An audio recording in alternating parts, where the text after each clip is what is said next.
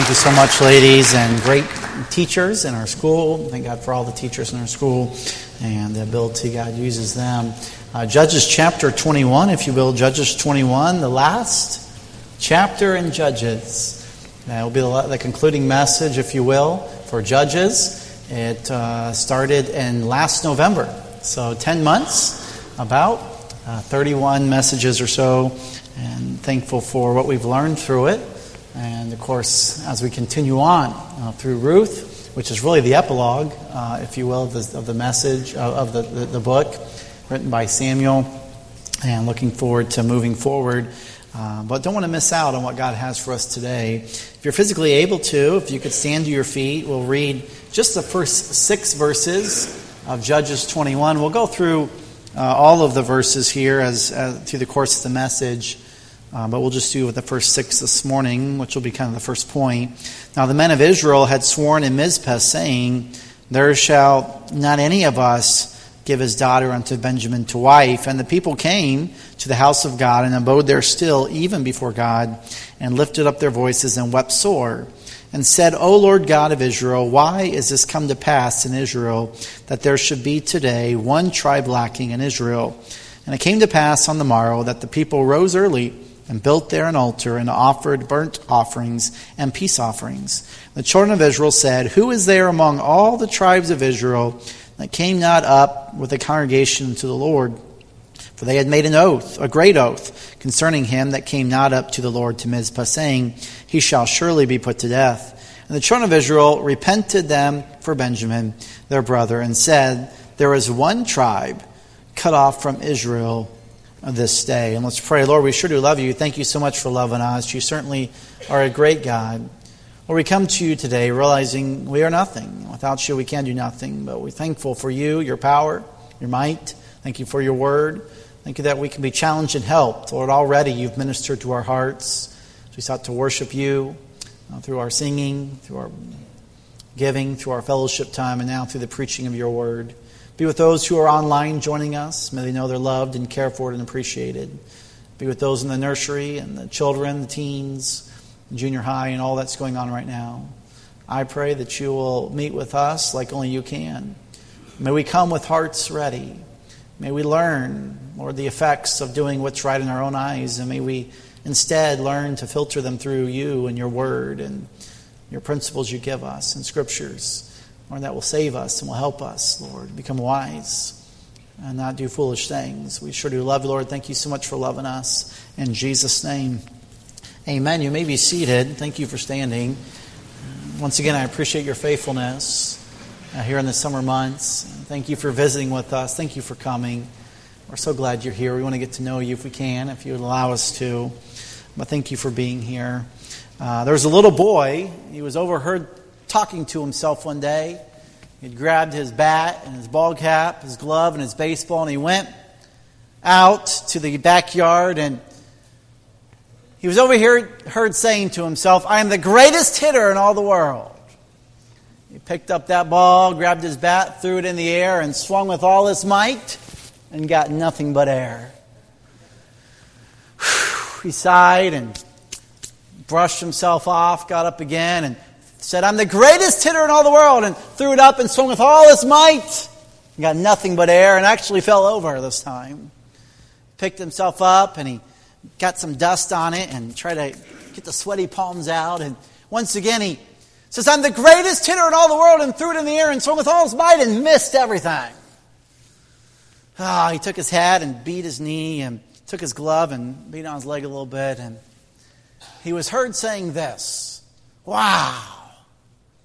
I'm the greatest pitcher in all the world. And this morning we have that really in this story, not so much the greatest pitcher or hitter, but we have men and women who looked through the lenses, if you will, their own eyes, thought they were doing everything just right. But to the casual observer, and as we'll look through this passage and go on this journey of the story today, we're going to say, You weren't even close. You're so far off. How does that happen? Well, we'll see that this morning. Judges is just as much about the faithfulness of God as it is about the worldliness of God's people. And the people wake up, if you will, in this chapter with a very big load on their shoulders of the price they have to pay for their worldly deeds and fleshly appetites, if you will, in this thing that caused them to do the unthinkable in the last two verses of the last chapter. But before we get into all this, let's get to point number one. If you're writing this morning in your handouts, we have a messy situation, a messy situation. There's an old story of a ship that was traveling across the Mediterranean, and one of the passengers cut a hole on the side of the ship so that he could see better. A sailor came by and says, Hey, why'd you do that? It doesn't bother me any. He goes, I cut it below my bed. And you know, that's what's happening here. The water's coming in and sinking the ship of Israel without them really even realizing it. And they have put themselves in such an awful position that now the only way out is really through God's help. But instead of going to God, they lean on their own wisdom. And we see it all happening in verse number one. Now, the men of Israel had sworn in Mizpah, saying, So in verse number one, we get a picture, we get a, a verse, if you will, of, of, of, of something that happened last chapter that we didn't know about. So if you remember, they all came to Mizpah. They got called together by the Levite who had dismembered this woman who had passed away, his concubine, and they all came. They're all fighting mad. They're upset, as they should be. And they come back, and there's this trial going on, and everybody has been invited, every tribe, and even the Benjaminites, where the sons of Belials were, where Gilead was, but they failed to show up, and so the Levite was a star witness, and he paints this picture exactly how he wants it to be painted. And so they get there, they show up, they hear about the story. However, he leaves out, leaves out some important details. He says the leaders of Gilead, and the men of Gilead, did this, which wasn't true. It was sons of Belial. And so they gives a picture that everybody has done this when really it's just a few amount of people. Well, the Benjaminites aren't there to defend themselves, so the Levite gets them all. What are we going to do? And there's 400,000 footmen that are there. They're ready to go. They're ready to go to the battle. And so we see here, during this time, the Levite paints this picture, and there must have been a few oaths that were given at this time, a few vows. In verse number one, we see they, they made a vow saying, There shall not any of us give his daughter unto Benjamin to wife. So they had made this oath while they were there, and that said, Hey, we're going to go and take care of these sin and these men who did this, but we're also going to make a, a vow that none of our daughters will ever marry a Benjamite. And the second oath they made in verse number 5 is if you do not agree with us, then you will be destroyed. Wow. So the Benjamites basically can only marry from their own tribe. The problem with that is verse number, the last two verses of last chapter, they destroyed everybody but 600 men boys, girls, women, beasts, animals. They, just, they destroyed everything but 600 men. And the reason why they didn't destroy those 600 men was because they could not find them. And so that's kind of where the story's at. So we see a reckless oath. Now keep in mind, when you make these oaths or make these vows, they're very serious and God holds you to them. In fact, a hasty vow leads to trouble.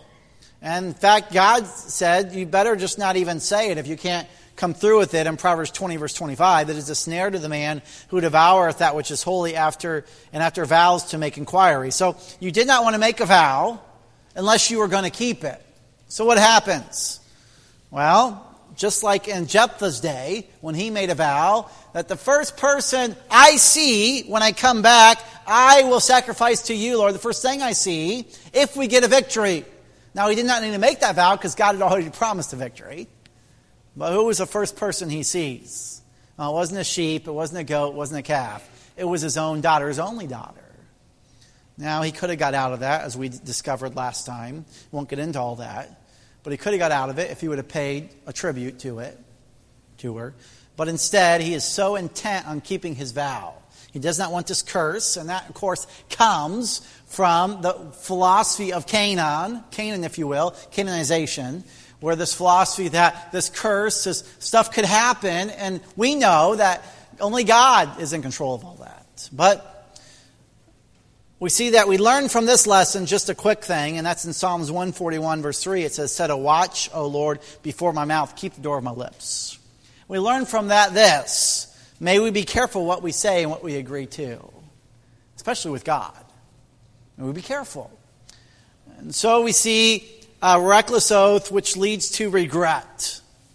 In verse number two, I put there regret without remorse. And you'll see why in verse 2. When the people came to the house of God and abode there till even before God and lifted their voices and wept sore. So what's happening here is in Mizpah, they've made this, the, the, this vow, if you will, and this oath, and then they go and defeat the Benjamites. Of course, if you remember, the first two times they get defeated, and then the, uh, over 40 some thousand people uh, give their lives, and the third time they actually go to God, they repent, they, they, they, they sacrifice. They, they ask for forgiveness. They're, they're, they're sorry. And God says, okay, here, you'll go win this time. And so they ambushed them, used a lot of, of Ai, if you will, tactics, which shows they probably got back into the Word of God. Things were going great. They defeated these men, but then they took it to another level. They let their lusts get involved, and they killed almost everyone. They didn't have to do that.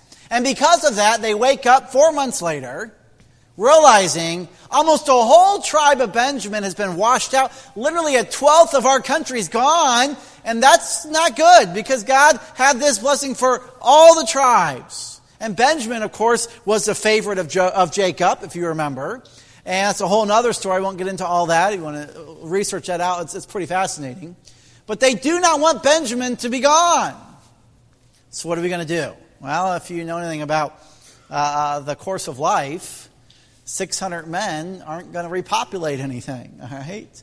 And all the women can't come because they made a vow that we're not going to give any of our daughters to Benjamin. We can't break that vow. And so what happens? Well, we see regret without remorse because the Bible says they abode till even before God and lifted up their voices and wept sore. Mm, when we have a hasty action carried out apart from seeking God's will, it's always a recipe for disaster. And that's what happens here. They are regretful for what they did, but they're not remorseful for it. Have you ever been there before? Something didn't go as planned because you didn't do right. You know? Maybe it's these little blue and red lights behind you, you know? And you realize you were going a little too fast.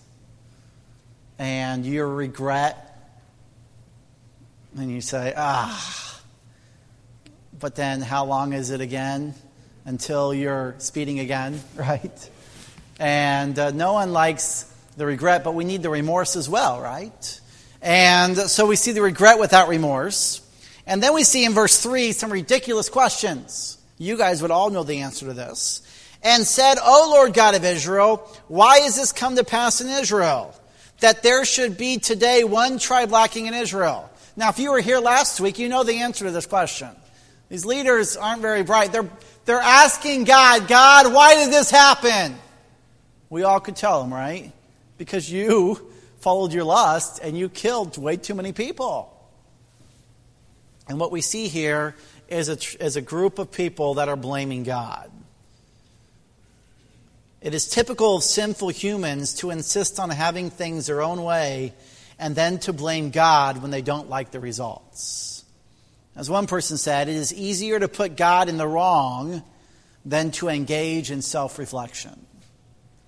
So, though this tribes, they know what's wrong, they know why they did it, they know why they're in this trouble, but they do not want to admit that it was their fault. If you have children, you know a little bit about this. He hit me! What? Johnny, why would you hit him? Because he pulled my hair. You know, oh, okay. And how oftentimes do we know it's our fault, but God is so much easier to blame than us actually re- evaluate ourselves?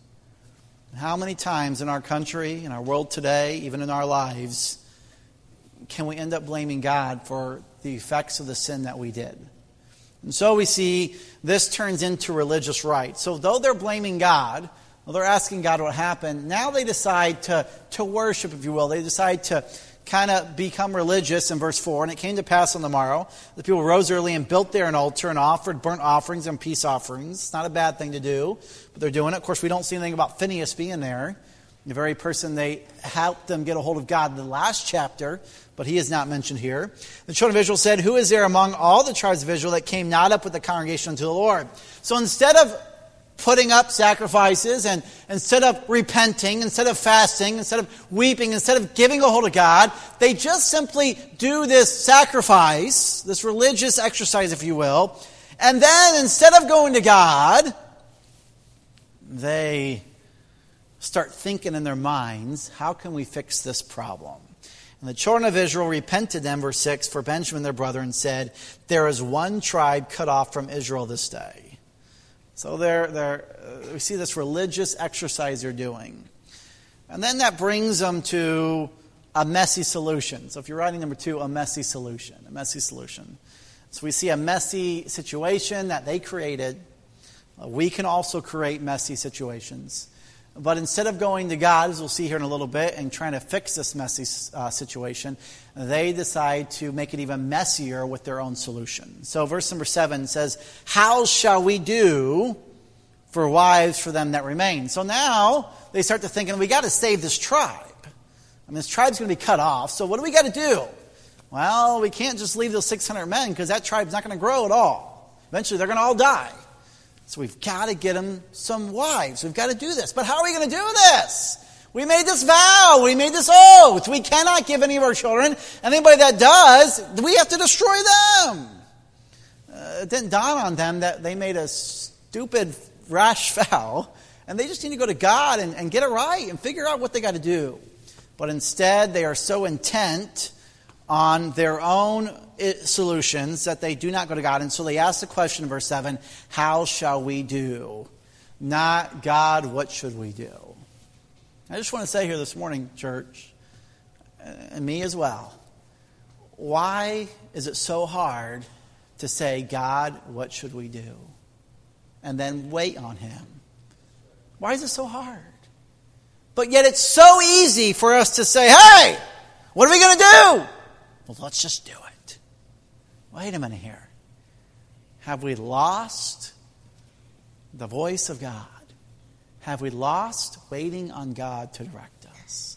I was listening to a message this week on how the Israelites had to follow that cloud. They had to go as fast as that cloud went. But how many times do we want to run, out, run ahead of the cloud? We want to do things our way. And God says, wait a minute here.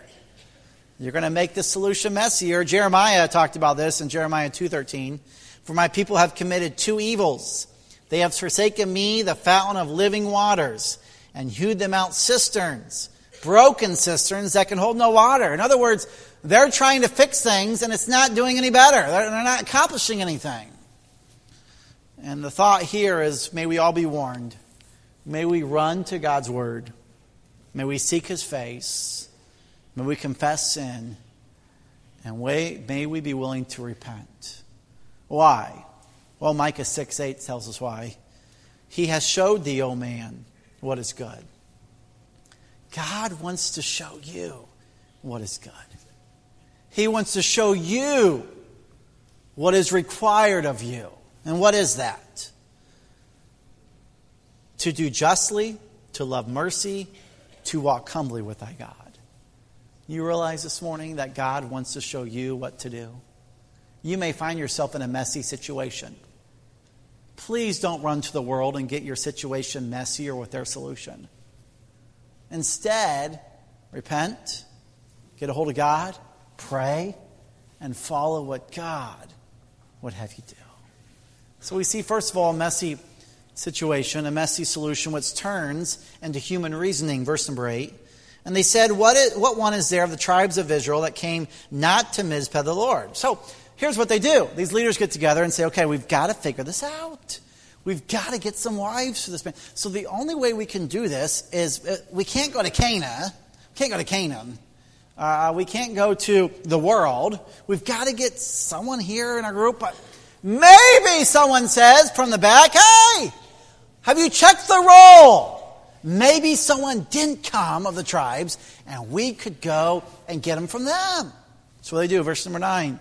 The Bible says, Therefore the people were numbered. Behold, there were none of the inhabitants of Jabesh Gilead there.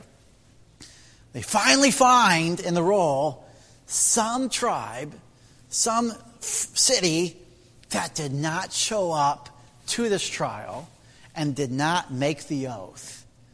Ah, leader said. Ha ha ha. Now we know where to get a solution for these men to get some wives. Well, the Bible says there in verse number 10, we see not only human reasoning, but we see a human wrecking. The Bible says, And the congregation sent thither 12,000 men of the valiants and commanded them, saying, Go and smite the inhabitants of Jabesh Gilead with the edge of the sword. Now, it's important to understand where Jabesh Gilead is. Jabesh Gilead is on the very edge of Israel, the border. It's over on the, I believe, on the west side of Jordan. It's really as far away as you can get from the center here of Israel, from even the Benjamites, from Gilead, which is really Mizpah there, is really the center, if you will. And, and, and it's a long way away. Perhaps maybe they never heard of the meeting. We don't know. But for whatever reason, they didn't show up. And instead of going to that and saying, hey, can we have 400 or can we have 600 wives? They say, hey, let's just take 12,000 of the valiant men and let's just destroy them and find the virgins. Now, the Bible says in verse number 11, and this is the thing that ye shall do. You shall utterly destroy every male and every woman that hath lain by man. Isn't this a little bit about the thing they did in the last two verses of chapter 20 that got them into this mess? You would think after now, they're realizing their solutions is not working. But yet, as man will do, we revert back to our fleshly ways, right? It's interesting, the Bible says utterly destroy. That phrase is found in Joshua 14 times, and every time it's found, it is talking about to totally destroy the Canaanites, never the Israelites. And so instead of destroying the Canaanites, which they were commanded to do, they instead destroy their very own people. Not just once, but twice now. So, verse number 12, and they found among the inhabitants of Jabesh Gilead 400 young virgins. Oh no! We needed how many? 600. We only find 400 that had not known man by living with any male, and they brought them into the camp to Shiloh, which is in the land of Canaan. So instead of uh, seeking a solution from God, they resort to human reasoning. Now, I know we've never done that, have we? Well, I know I have. Tragedy is they're more zealous, they're more faithful. The tragedy of all this is they're more zealous and faithful to do what their man made thing was than to actually be just as zealous, if not more so, to fulfill the covenant of God in their life.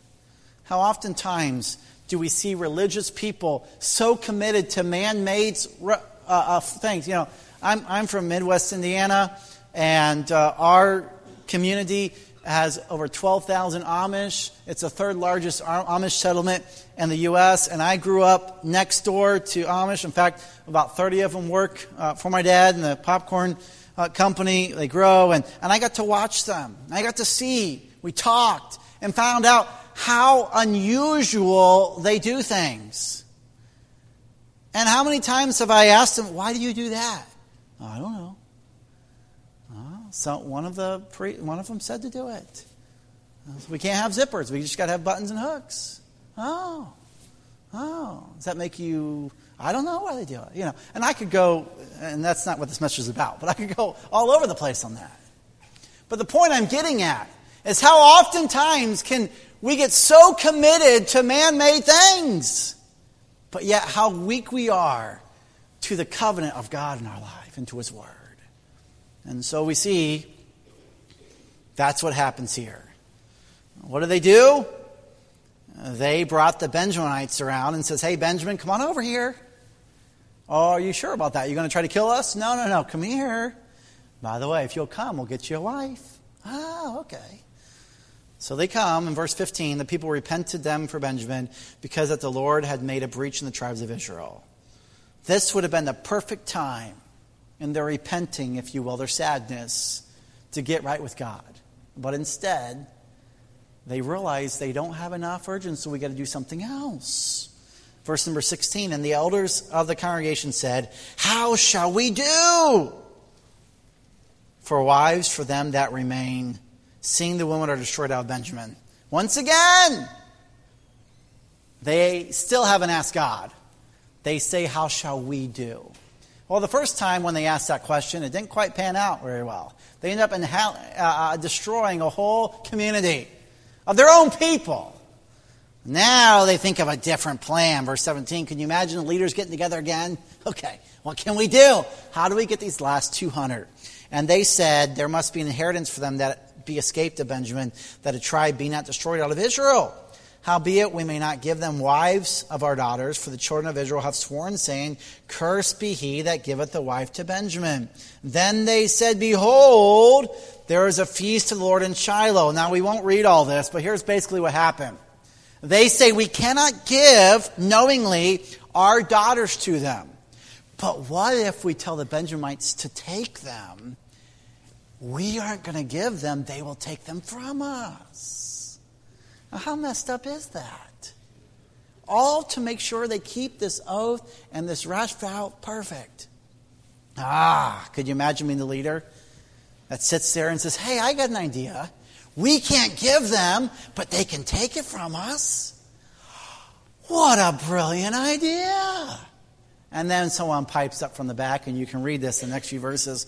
What about the dads and brothers who come and say, Hey, we don't want to die and be cursed from this rash vow for, for giving our daughters.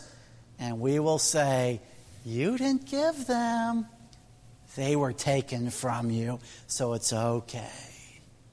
What twistedness. Could you imagine? I have a daughter. If someone stole my daughter and I were to say, Oh no, why did you steal her? I'm going to get cursed now.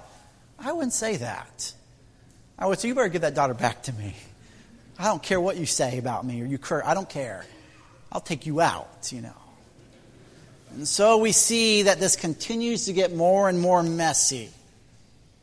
The Bible says, therefore, ye did not give them unto them at this time, verse 22, that ye should be guilty.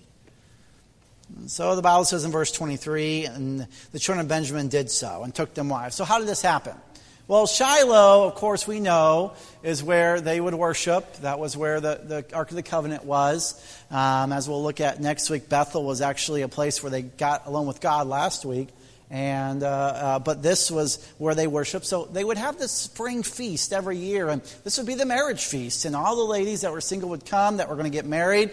And then all the daughters and all their sisters, and they would also come, those who were maybe not ready to get married yet, but they were, they were getting closer, and they would celebrate, and they'd have this feast, they'd have this dance. And during that time, the leaders of Israel said, All right, Benjamin, you, the last 200, come here. You want to get your wife we won't just give them to you, but you got to take them. But you can take your pick, and it'll be okay. And so that's what happens.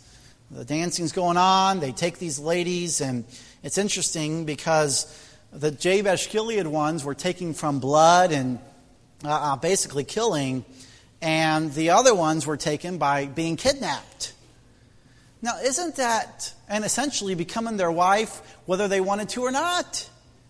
Now, how different is that from the sons of Belial that took the concubine without her wanting to be taken and laying with her that she didn't want to be laid with. How, that's the same thing.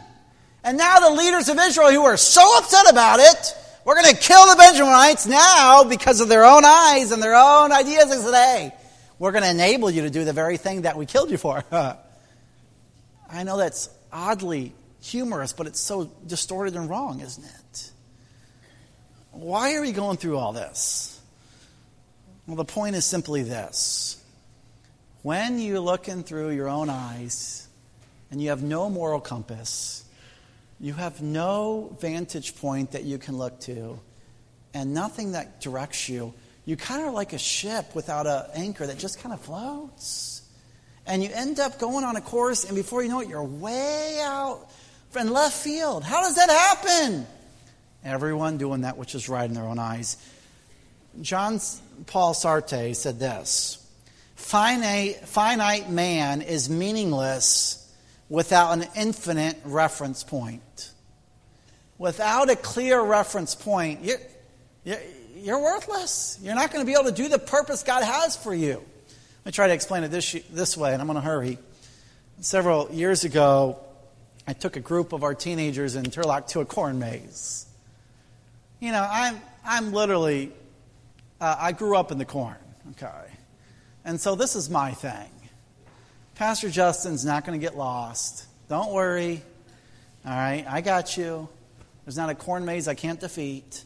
But for whatever reason, I was getting turned around. And I was making a fool out of myself. And I was trying to play it off. And those not so bright teenagers didn't catch on at first. But after a while, they knew.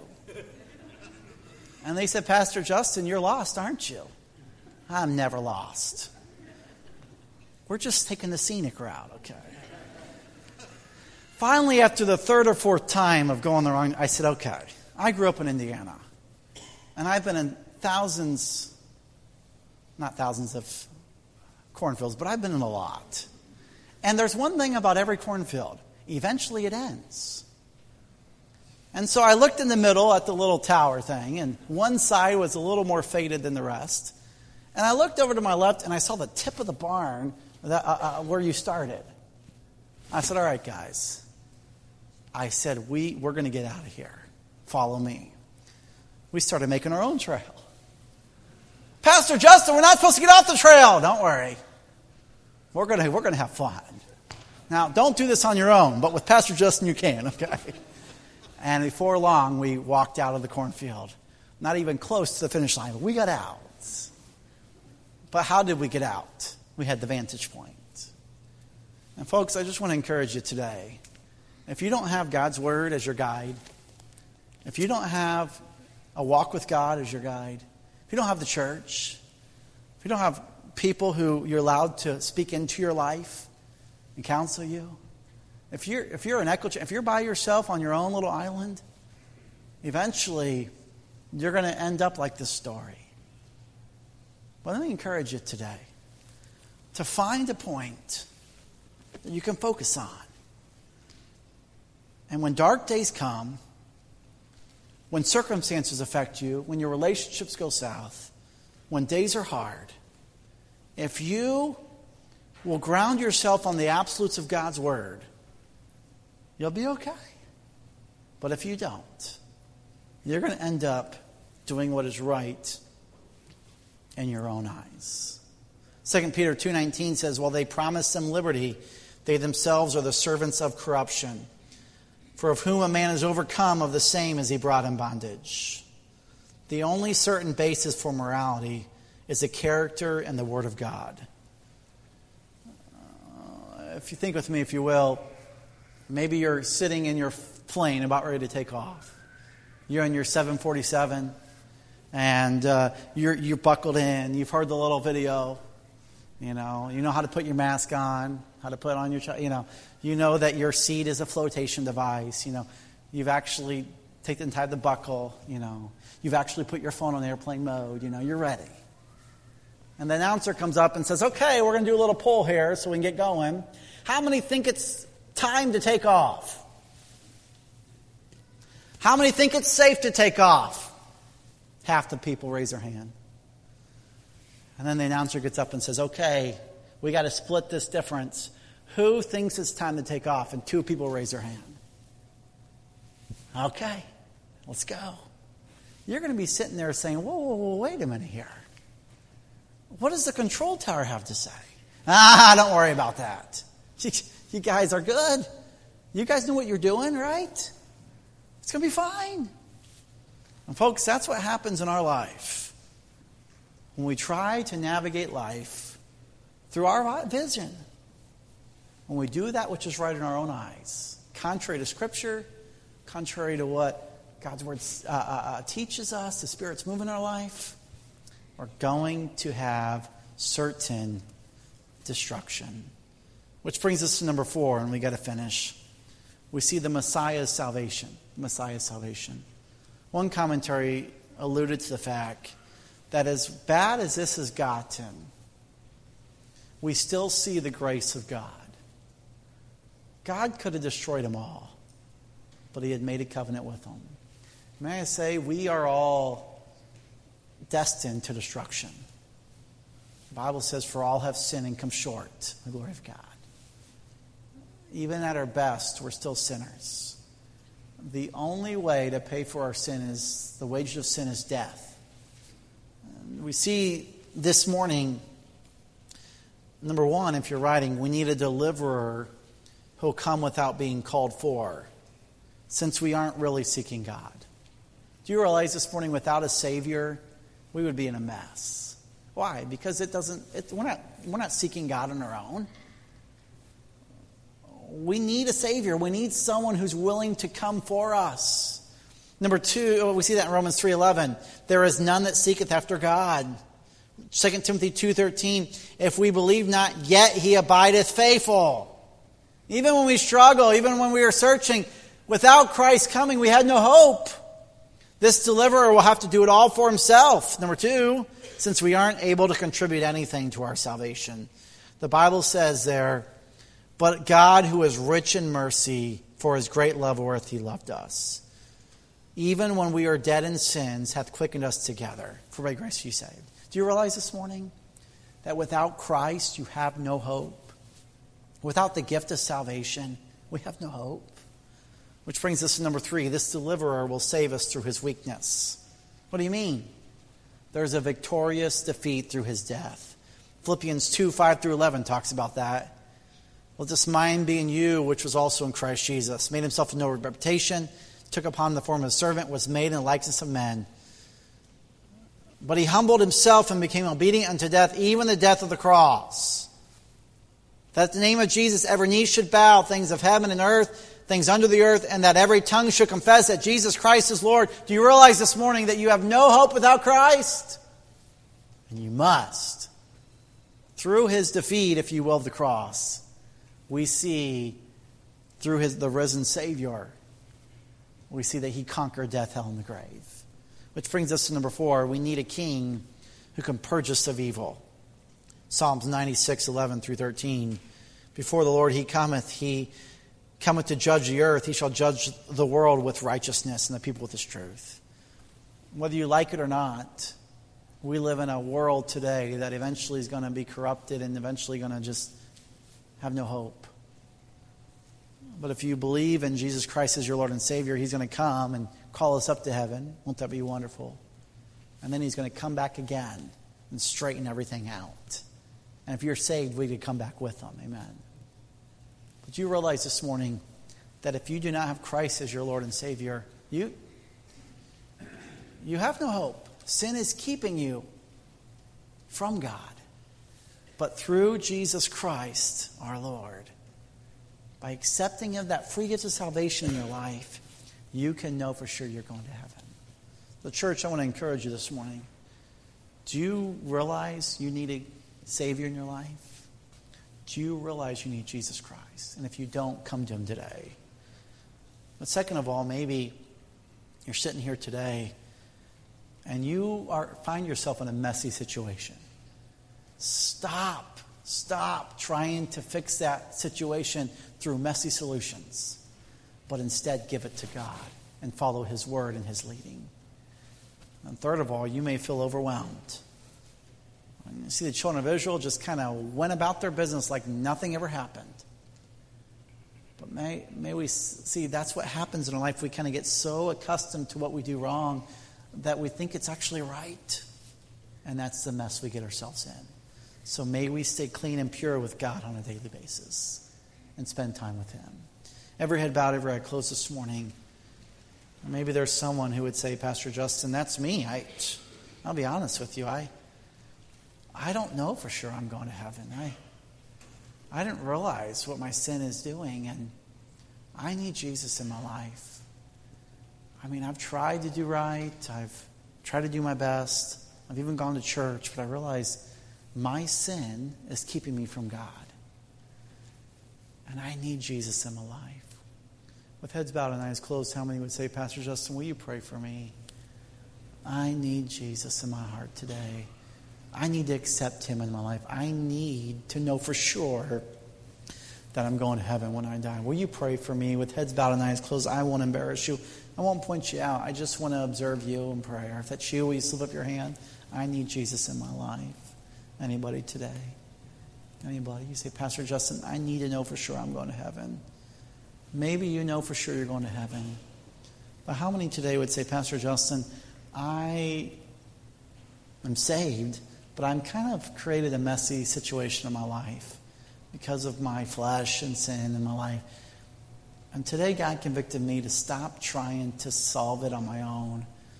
But I want to give it to God today. I'm going to follow His word. If that's you today, will you slip up your hand? I want to pray for you. God bless you. I see those hands. Maybe there's someone that would say, Pastor Justin, uh, I've been a part of a messy solution.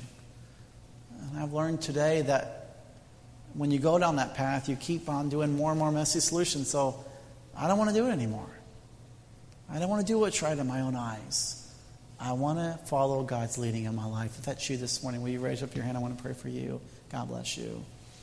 Last but not least, maybe there's someone today that would say, Pastor Justin, I have a burden I'm bearing today. I have a health issue. I have a physical need. I have a spiritual need. I have a relationship struggle. Something's going on in my life, and I just need you to pray for me. If that's you, will you slip up your hand real quick? I want to pray for you. Wow, all over. Lord, you see the hands, you know the hearts. Lord, I'm just a man. Lord, but you are the master of the sea. You own the cattle on a thousand hills. You are a good God. You're all powerful. You're all knowing. Lord, you're everything we need.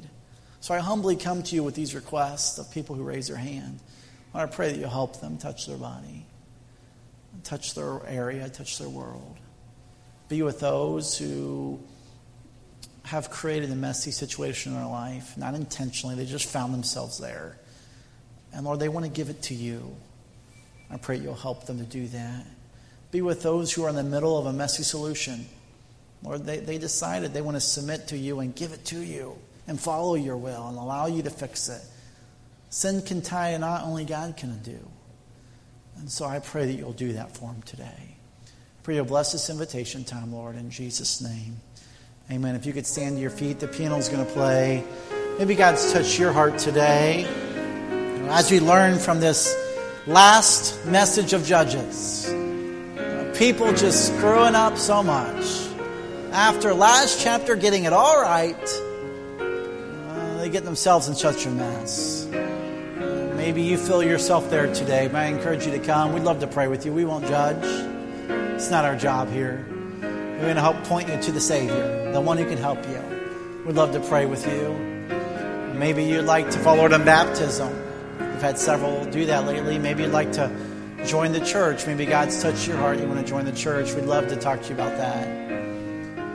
Maybe the Lord's just touched your heart about something. May I encourage you to take a moment and pray with Him. Don't leave today without getting it taken care of with God. It's not worth it. Just give it to God. He wants to take it from you.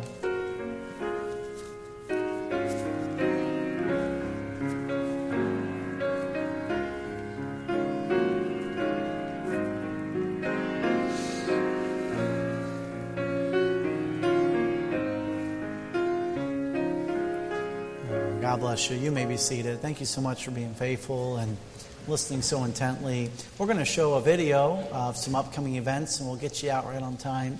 Um, I'll meet you in the back afterwards. I want to shake your hand if I could. Yes, thank you for coming.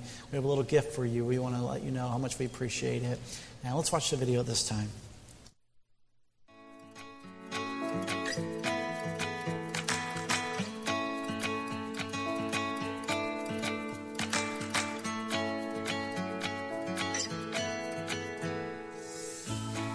Morning and thank you for joining us today. We hope this morning's service was a blessing to you. Join us tonight at 5 for our Level Up teaching and training modules. Come and choose two of the modules on various topics from the lineup. Don't miss this special time of training with something new for every Christian. Grandview Christian Academy's open house is Tuesday, August 29th. Families with the last name starting with A through K will meet beginning at 4:45 p.m. Start off in the gym, explore your child's classroom, and then meet for an assembly in the auditorium. For families with last names starting with L through Z, meet at 6:45 p.m. for an assembly in the auditorium. Awanas will be starting back up on Wednesday, September 6th. Every week, the children will get to play games and get prizes for completing workbooks and scripture memory. Throughout the year, there are fun theme nights where the kids can dress up according to the theme. Awanas is for children two years old through fifth grade, and there is an annual club fee of $40 or $20 if the children already has a uniform. Mark your calendars for the churchwide outreach Saturday, September 2nd at 10:15 a.m. Join us for a delicious breakfast and an opportunity to share your faith in our community. Make plans to join us Sunday morning, September 3rd, as we will be observing the Lord's Supper in the 8:30 and 11 a.m. service. If this is your first or second time here, we want to answer your questions and get to know you. Please fill out the Connect card in the pew in front of you and bring it to guest services as you exit the auditorium. We would love to meet you and you will receive a gift card. Have a great afternoon and we'll see you tonight at 5. And let's pray together. Father, we love you. Thank you for all you've taught us today from your word. Thank you for the book of Judges and for the many life lessons that we can learn. And Lord, I pray that you would take this thought of, of trying to come up with our own solutions to problems and that you would work deeply in our hearts, Father, as we live life and that you would remind us, God, of the situations where we try to take the reins from you. And I pray that you would help us to trust you Lord, to put control back into your hands and to seek you out in the solutions that you offer in the situations we face. And we'll give you the honor and praise for what you do in our midst. In Jesus' name, amen.